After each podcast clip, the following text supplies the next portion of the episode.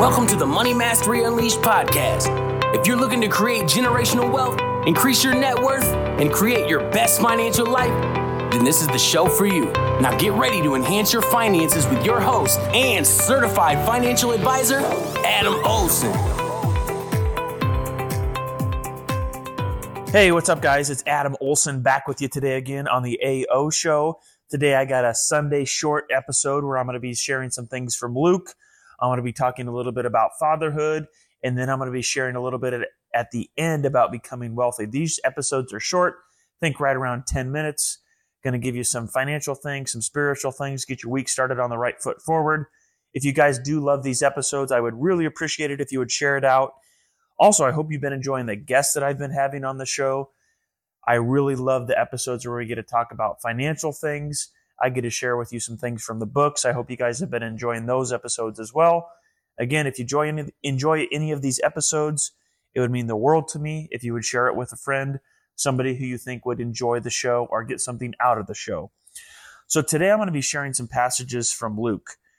In Luke 11, uh, what you know we all know is the Lord's Prayer, it comes out in this chapter. So essentially, what happens is a disciple says, Lord, teach us how to pray. So these disciples have been following Jesus around. They've been seeing what he's doing. They've seen who he is. And they essentially say, Hey, you know, we see you're pretty good at prayer. Teach us how to pray. Teach us how to do this, God. And this is when he, God comes out with the famous, the Lord's Prayer. And he says, You say, Our Father in heaven, hallowed be your name. Your kingdom come, your will be done on earth as it is in heaven. Give us this day our daily bread and forgive us our sins, for we also forgive everyone who is indebted to us. And do not lead us into temptation, but deliver us from the evil one. So that's the Lord's Prayer that he teaches his disciples. This is how you are to pray. And I think what's really cool in this scripture is that he refers to God as Father. And for any fathers out there, that should be a crystal clear image for you what that looks like. You know, it's a it's an extremely huge responsibility that we have as fathers. You know, one of the coolest things in the world is when you get a little guy screaming daddy and he runs up to you and give you a hug, you know, or they need you and they say daddy, you know, and you're their source of comfort. That's what we're to use God as. You know, he's think of our heavenly father. That's who we're to use God as. And I think what's super cool is what I'm seeing is that my boys, a lot of times they want to do stuff that daddy does. They want to be like dad. And I think one of our jobs as a father is to make our kids better as us, better than us. You know, our job as fathers is to be a leader in the home. And looking at that scripture, when God is referred to as father, I think it's a, a pretty cool visual for us to use on how we are to be as fathers. You know, a father in the home here's some key things that a father in the home needs to look like and needs to be a model and an example. And I think it's just crazy. You know, kids, they always say that kids see everything you do and they hear everything that you do, even if you don't think they do. Well, a couple weeks ago, I was trying to get Hudson ready for school, hollering at him, and I couldn't find him. And it turns out he was in the garage. And there's some push-ups that I do when I put my feet in TRX straps and I do push-ups. They're elevated push-ups. You need to do some leg raises in between and I couldn't find Hudson in the morning. And I go out in the garage, and sure enough, what do you think he's doing? He's got his feet in the TRX bands above his head, and he's trying to do some push-ups. And so I, that was just a really cool moment to me to think, you know, yeah, he they're in the garage a lot when I'm working out in the morning. You know, you may think they're fiddling around with something or they're playing with something, but they literally see everything that you do. And so you got to be very cognizant as a father as what type of behavior are you teaching these kids? What are your kids seeing you do? What are they hearing you do? because they want to be like dad. You are your a hero to your kids. You got to remember that as these kids looked up to you, like we should look to God. And so be a good model, be a good example. Um, I think also that the male in the household is one of the jobs should be a provider. And there's many ways that you can provide, but think money, spiritual, emotional. Um, I really try to speak life into my kids, you know, tell them that they're going to do great things. I listened to uh, I can't remember if it was listening or reading or watched one of the Tim Tebow documentaries one time, but essentially, long story short, he had a bunch of problems. I think when he was a kid, and his parents always called him, you know, a miracle baby. Said he was going to do something very special someday, And he just always talked about like that was always in the back of his mind that he knew he was going to do something extremely special one day. And so that's something that I try to breathe into my kids, you know, saying, Hey, I don't know what you guys are going to do someday, but you're going to do great things. Speak positive to these kids, really try to build them up as much as possible. That's something that I've this year really been trying to more intentional on with my boys. Um, also, you need to be a source of security for the kids. So you teach them how to be safe. You teach just like you know God teaches us things that we need to need to do to maintain our spiritual life. You know, we need to pass those things on to our kids. You know, how to guard our emotions, how to guard our feelings, how to guard our behaviors. Those are important things that we need to pass on to our kids. Also, teach them how to be safe. You know, what to watch out for, and those things as well. Also, a very important thing to teach kids is their prayer life you know, so God just taught us how to pray, taught his disciples how to pray here in Luke 11. And we need to pass that on to our kids, you know, whether we're praying with them or we're teaching them how to pray. That is something very important that we need to pass on to our kids that I try to be intentional with as well. So hopefully some of that stuff helped you guys, you know, viewing God as a father helps you think of how your kids view you in a similar role. Be a good example, provide security and prayer with them that's what I've been focusing on this year. And I hope you guys get a few good takeaways from that as well.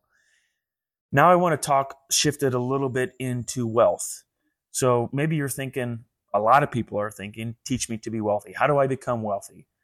There's a ton of ways to make money in this world anymore, whether you're selling stuff online, you have a business, you have side jobs, maybe you're into real estate, you're into sales.